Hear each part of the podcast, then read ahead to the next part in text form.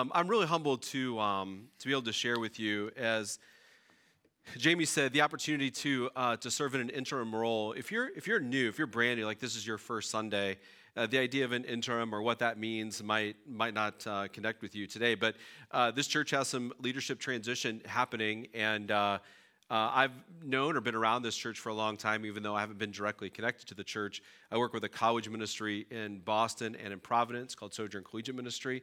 Uh, my name is, is Tim Hawkins, and um, we've uh, come up from the Boston area to, to be with you all. And um, it's, it's a real um, humbling thing to be able to do that. I was thinking about that on the drive up this morning, that um, being able to, to share with the community in an interim place is, well, it's a privilege, it's an honor, and it also means like just the time we spend together in Scripture is uh, very meaningful because it'll be a short amount of time and then there'll be other people who come in and will lead this community. But I want to thank you for, for your welcome to, to be a part and to journey uh, this with you.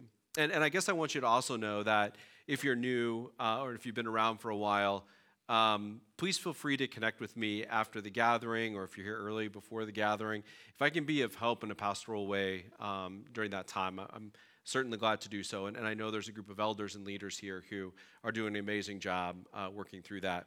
I'll probably say this every week, but um, I bring my Bible with me because I do read it and it's important. But uh, for the stage, it's very, very not good for me, okay? I've reached the stage where my eyes cannot handle this book from the stage. I can handle it at home because I can control the lighting, but uh, I cannot do that. I cannot do that here. But rest assured, the scriptures are there and in the message.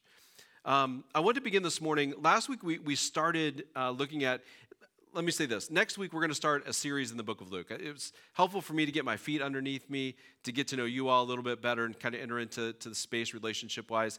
Speaking is not a disconnected thing for me. So uh, I'm not someone who can come in and grab messages uh, that maybe I've done five years ago and come in and speak because speaking is relational. So, me speaking to you and your response back to me is how I thrive, okay? So if you don't respond when I ask a question, this will get really long and boring sometimes. I can tell you that.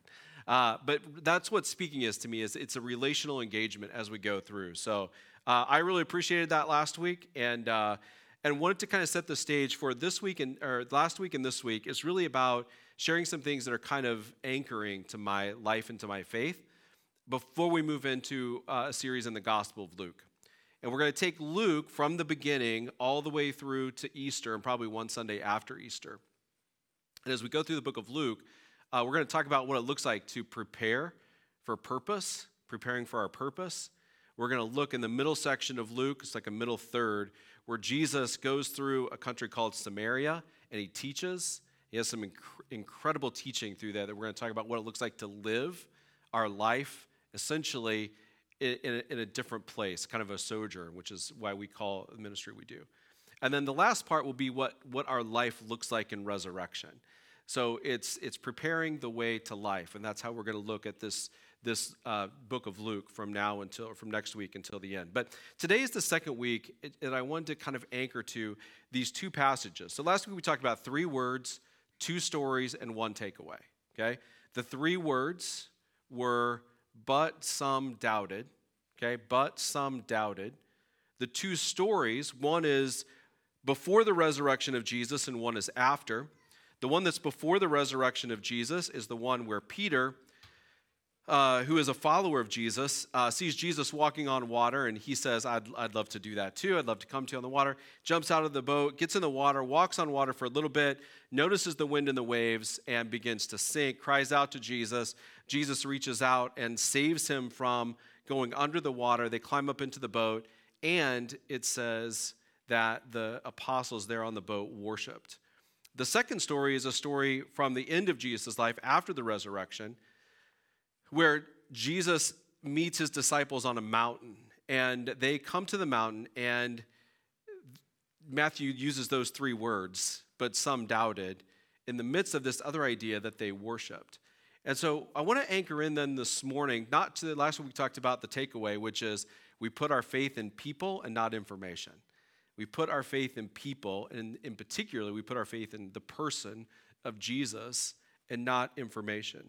And this week, I want us to take a look at this uh, companion uh, to doubt in those texts, which is worship. What comes to mind immediately in your head? Uh, and again, I want you to understand, uh, I, you're probably thinking there's probably a right answer to this. Then there's also the answers that just flood into our head. So when I say the word worship, what immediately comes to your mind? When I say worship, what is worship? What comes to your mind? Did I hear praise? Is that praise or praising? Yeah. What else? Singing? Melody? What else? What's that? Idol. Humbling. Worship. Yep. If you were to ask Google, what is worship? Because that's where we get all our good answers, right? Uh, you will see, if you go to images, page after page after page after page has pictures of people singing and their hands lifted in the air. My less famous namesake, sorry, I'm going to come back to that, come back to that slide and say, here we go, yeah. My less famous namesake, a comedian named Tim Hawkins, has actually organized these arm raising techniques for worship, if you've never seen this before. So he talks about these uh, several things, like the rookie stage, which is the hands in the pocket and the elbow flap. Okay? I, if you, I don't quite get to the elbow flap, but I'm a swayer, hands in the pockets and a swayer. Uh, the carry the TV and then go big screen, right? If you get a little bit more expressive, you done that. Uh, you have the immediate line. My fish was this big, and when he does the bit, he says, "And if you're a liar, it's this big, right?" For the fish, uh, hold my baby, Mufasa, right? uh, dueling light bulbs, okay, does that one. Uh, my favorite, because I do do this sometimes, which is goalpost heartburn. Goalpost heartburn.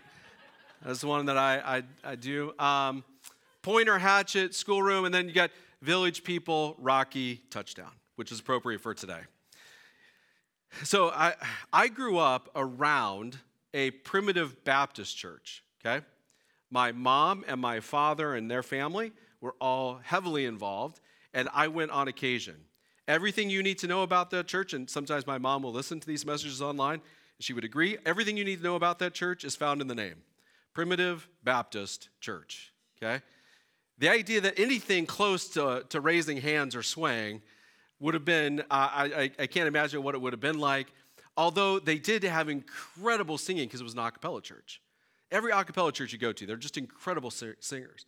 And so we had these, these people who would lead just big, bold singers and harmony. It was amazing, but nowhere close to lifting up hands, worship. But that's become so tied to our concept of worship is this idea of how we sing and how we raise our hands.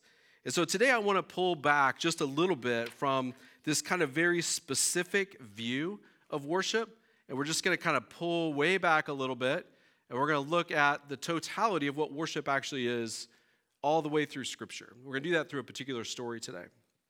But first, I want to say this. Uh, because I didn't really know, I, I went off to college, and uh, Jesus got a hold of my life in college, which is why I do college ministry now. And my life was dramatically changed. And uh, honestly, when when I started going to like church and like Christian fellowships, and I picked up a Bible. I mean, I knew that I knew that Bible was like this holy thing, but honestly, it could have been written at the same time as the Declaration of Independence, or 200 years before, or 1,000. Like, I had no concept of the historical nature or the relationship between that book and history, and then how it all kind of fits together today. So I don't make any assumptions when I speak, when we talk about the Bible and, and jump in. And so this might be like old school for you, and you may know all this stuff, but uh, if, if you were like me and stepped into this uh, new, uh, this might be a little bit uh, new information to you, but it's helpful to get some context. The Old Testament, which is like the essentially the, the front two thirds of this book, okay, the first two thirds of it, we sometimes call the Old Testament, or maybe more readily, it's called the Hebrew Bible. And this is the story of the history of the Jewish people, the story of the history of Israel. And generally speaking, scholars believe it was written somewhere between, we're going to use round numbers, okay, 1400 and 400 BCE, so before the birth of Christ. So approximately 3,000 to 3,500 years ago, okay? And we have incredible archaeological and textual um, uh, data and manuscripts to be able to, to recover so much of this. It's really amazing. And the stories that are there, okay? The back part of our book of the Bible is the New Testament, often referred to as the New Testament. And it was written between 40 and 100 AD, and it contains the stories of Jesus and Jesus' life after his resurrection. But the way the disciples saw that, the way the writers of the New Testament saw Jesus' story, was directly embedded to that Old Testament story of the Jewish people and the Hebrew story. So the idea or the concept of worship, when we look at it in totality, is not just sort of one thing that we look at maybe in Jesus and Jesus' stories that we just looked at, but kind of in this embedded in what it was in the Old Testament as well. Quick survey if you were to look through and do a search for the, the, the term worship in Scripture, you'll find that it's used about 250 times or 280 times, depending on how you want to translate particular words. In the Old Testament, the first two thirds of the Bible, it's used approximately 279 times. Okay? 279 times. In the New Testament, 75 times. So it is Obviously, if we wanted to do that today, it would take us a long time to do a word study, right?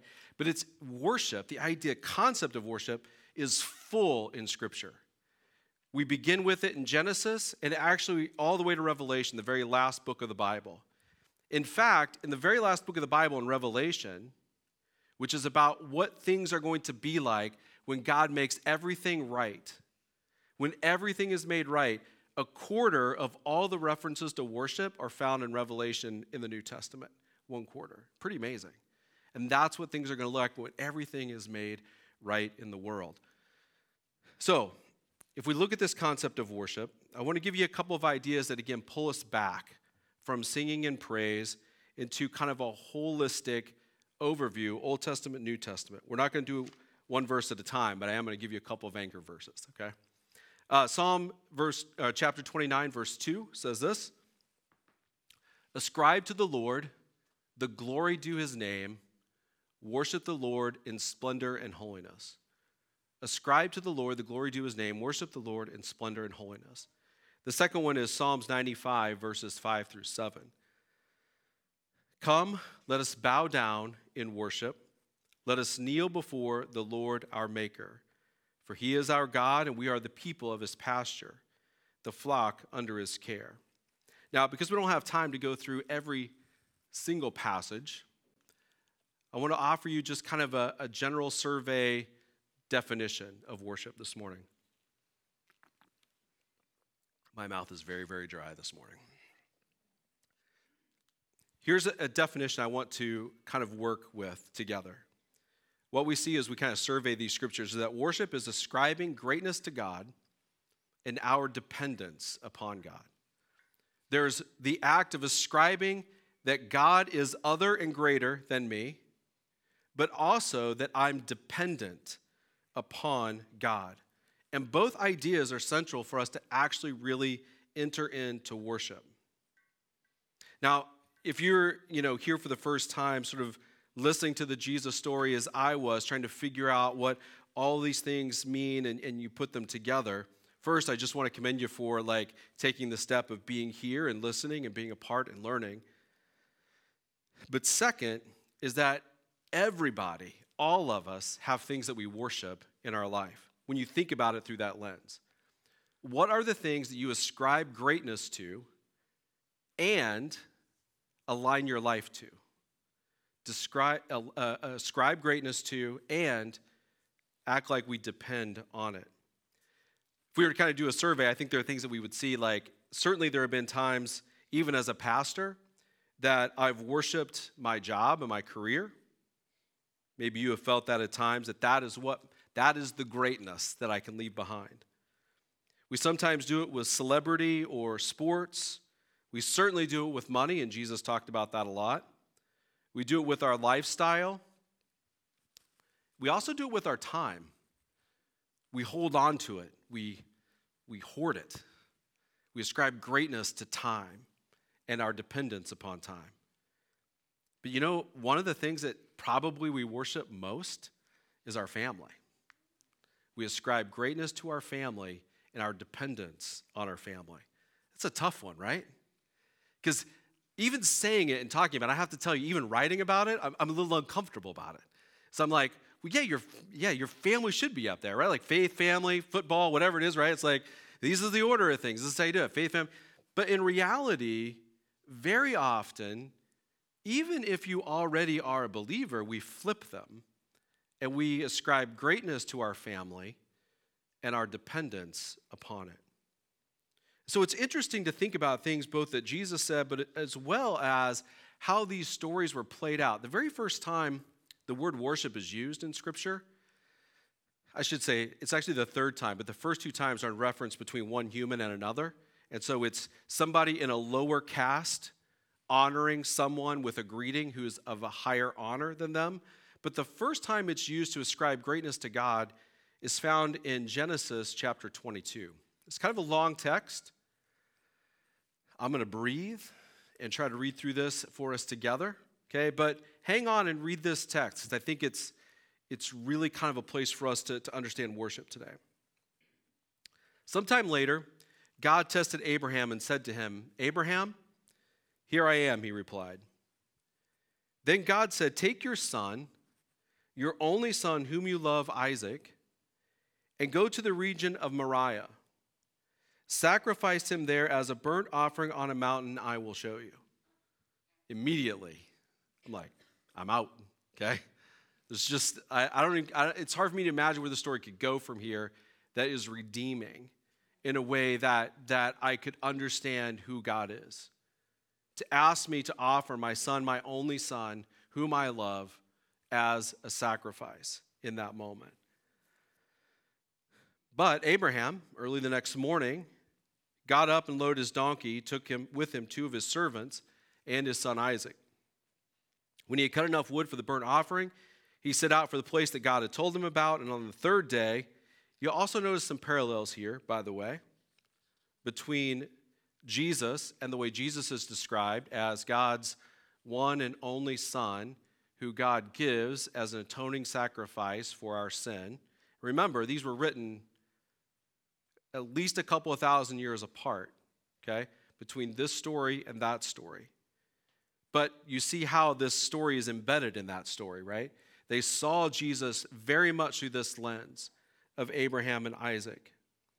Jesus was raised on the third day, and here we have on the third day, Abraham looked up and saw the place in the distance, and he said to his servant, Stay here with the donkey, while I and the boy go over there. Then he says, We will worship and we will come back to you. Hold that phrase in your head. Abraham took the wood for the burnt offering and he placed it on his son Isaac. And he himself carried the fire and the knife. So Isaac is carrying the wood upon which he would be sacrificed, and his father is carrying the knife and the fire. Isaac spoke up, as I would, I think, in that moment. Father, yes, my son, Abraham replied. The fire and the wood are here, but where is the lamb for the burnt offering? Abraham offered, God himself will provide the lamb for the burnt offering, my son. And the two of them went on together. And when they reached the place God had told them about, Abraham built an altar there and arranged the wood on it. He bound his son, Isaac, and laid him on the altar. And then he reached out his hand, and he took the knife to slay his son. But an angel of the Lord called out to him from heaven, Abraham, Abraham. Here I am, he replied. Do not lay a hand on the boy, he said. Do not do anything to him. Now I know that you fear God, because you have not withheld from me your son, your only son. Abraham looked up, and there in a thicket he saw a ram caught by its horns. He went over and he took the ram and sacrificed it as the burnt offering instead of his son. So Abraham called that place, The Lord will provide. And to this day, it is said, On the mountain of the Lord it will be provided. A few observations here. Uh, Abraham was not told by God to go to the mountain or to go to Moriah and worship. He was told to go offer a sacrifice, his son. But Abraham is the one who says, Me and the boy will go over and worship, and then we will come back to you. So Abraham equated this ask from God to offer his son as an act of worship, to ascribe greatness to God and what? Our dependence upon God. And somehow, when Abraham was asked to offer up Isaac, he didn't respond with the same sort of aghast uh, perspective that you and I might think about it. Child sacrifices were not uncommon in the ancient world. In fact, they were a common way in which gods were appeased. What is uncommon in the story is that God in this story intervenes. The idea of offering up his son was not the thing that was surprising in the story to Abraham. What was surprising was that God would actually step in and intervene within the story. Here's the other thing that I think is kind of, kind of interesting. Scholars say that uh, Isaac would have been somewhere between the ages of 13 and 20. I have a 26 year old son and a 22 year old son. Two things I can guarantee you they could outrun me, for sure. And one of them at least could beat me up, I'm confident, if not both of them. And so I'm thinking about Isaac in this whole story, right? How easy it would have been for Isaac to say, "Yeah, I'm not. You're not you're not binding me. You're not you're not tying me down. I can outrun you and I can outfight you." So, that's not happening. But there's a sense in which Isaac also is complicit in the worship. Both Abraham and Isaac offer themselves in this moment as an act of worship, ascribing greatness to God and their dependence upon God. Abraham doesn't respond in that kind of offended way that we might think he would, but God intervenes. Sometimes humbling, that word we talked about earlier, someone mentioned earlier, is an act of our body and a participation in worship. That is sometimes expressed in singing. But there are all kinds of ways that you and I need to think about how we actually place our bodies in a perspective of worship. How do we enter into a place in our mind, our heart, and our bodies to be able to say, God, you are greater than me, and I am totally dependent on you. Very often we think if it's going to be authentic, then I need to feel it. I need to feel it. Or I need to know it, or I can't act. But in fact, our bodies are wired to be holistic, where sometimes the very action that we do is more authentic than our feelings and our mind. There was a, a time I was um, on a spring break trip with a bunch of college students who really were just not being very great that day. It was a tough day. It was on a mission trip. It's our last day. Everybody's tired. We've been sleeping on floors and sleeping bags. And uh, it'd been a great week, but this day was just tough because we'd been on the road. And um, they wanted to stop at Willow Creek, which, if you don't know, is, is a big megachurch in Chicago. And I, I, I, had zero interest in doing this, like zero. I was against it, but I was, I was letting our leaders lead, so we went. I decided, all right, here's what I'm going to do I'm going to the upper level, away from everybody, because I don't want anybody to see how really kind of terrible I am right now. okay, so I was just in a bad mood. You know, those days, just like, I'm not feeling it today. I don't want to sing, I don't want to worship, I don't want to be here, period. So I go up to the balcony and and the band starts playing this song from the rising of the sun to the setting of the same, the name of the Lord shall be praised. They, they do it five times, six times. From the rising of the sun to the setting of the same, the name of the Lord shall be praised. It just goes on and on and on and on. It's like just grating my nerves. Like it's just like, I can't, come on. We got to know another song. It's Willow Creek, right? And so I just found my body like tensing up. I don't know if you've ever been there. Like the Sundays you don't want to, like, you just like, I'd want to, I, I just don't want to be here. I don't want to do this thing today. It actually doesn't even matter if it's church. Like, we could be work. how we offer our bodies as a living sacrifice. Like how we show up in our presence, in our bodies, matters in every relationship. And I'm standing up there, I'm like, I don't want to be here. I can feel my body tensing up. And again, I, I already told you, I, you know, I grew up around Primitive Baptist Church. I'm not like Mr. Charismatic guy, but I, I had this feeling of God sort of nudging me that I wasn't going to get through this until I got on my knees and started to sing. it's like, yeah, that's not happening. I mean, I was just, it was like this inner dialogue of like, no, no. It's like, okay, I'll get on my knees. So again, this is like, I can't even tell you how many times I did the song. It had to have been 15, 20, I don't know. Enough time for me to argue with myself for a while. So I get down on my knees, and then I, I have this feeling of you need to lift your hands. So it's like, okay. And I, I lifted my hands. And it wasn't too long after that, we went through it one or two more times. The words start coming to me. And I'm not kidding you, like tears just began to just fall down my face for no good reason except that I was broken in that moment. It wasn't because my heart felt it. It wasn't because I, I, I'm like, yeah, we need to do this and I'm all in or that my mind knew it. It was that I placed my body in a worshipful position to humble myself and remind myself that God is great, that I am not, and I'm dependent upon God. Very often, that has to come through our bodies because our mind and our heart might not feel it.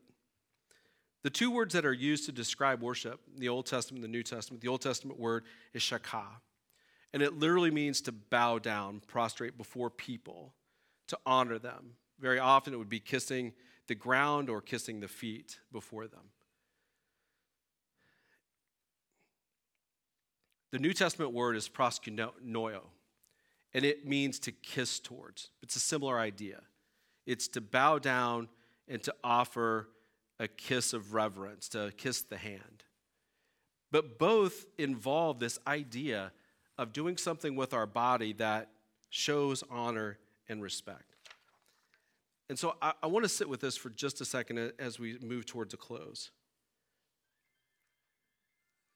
Oh, that's my alarm, by the way. what is it that is holding you back today from worship? And if you think it's not authentic for you to, to physically enter that space because your mind and your heart isn't there, then I, I would offer you that, that all the way through Scripture, worship is always connected to something that we do with our bodies. And often our heart and our mind follows. Jesus said, Whoever wants to lose his life, whoever wants to save his life will lose it, but whoever loses his life for my sake will find it. I think also family is that thing we worship, but if we were to be honest, most often the thing that gets on our way is, is the worship of ourselves. I love the way Eugene Peterson, who translated the Message Bible, use like kind of unpacks this verse. It says Jesus went to work, then Jesus went to work on his disciples. Anyone who intends to come with me has to let me lead. You're not in the driver's seat. I am. Don't run from suffering, embrace it. Follow me, and I'll show you how. Self help is no help at all. Self sacrifice is the way, my way of finding yourself, your true self. What kind of deal is it to get everything you want but lose yourself in the process? What could you ever trade for your soul? If we're honest, most days the thing that gets in our way is the worship of me. And in my experience, the only thing I found so far to get past that is placing myself, my body, in a position of worship. I want to offer you three things as we close today about humbling our mind, our heart, and our body. The first, in humbling our mind, Paul would say this way to the Philippians whatever is true, whatever is noble, whatever is right, whatever is pure, whatever is lovely, whatever is admirable. If anything is excellent or praiseworthy, think about these things. Offer your mind as a living sacrifice in that way. Every time your mind moves towards something that's not honorable, pivot towards that which is honorable. Humbling our heart before Jesus. Isaiah 29 13, embedded in the Old Testament concept of worship. These people come near to me with their mouth and honor me with their lips, but their hearts are far from me. Their worship of me is based merely on human rules that they've been taught. We want to pivot away from our surface level concepts of worship to a deep sense of turning my heart. And very often that comes by putting our bodies in a place of humility. And I'm going to end here. I always end up one, one extra page, so I'm going to end here. The most impactful thing I've seen in helping people do that is the, the practice of baptism.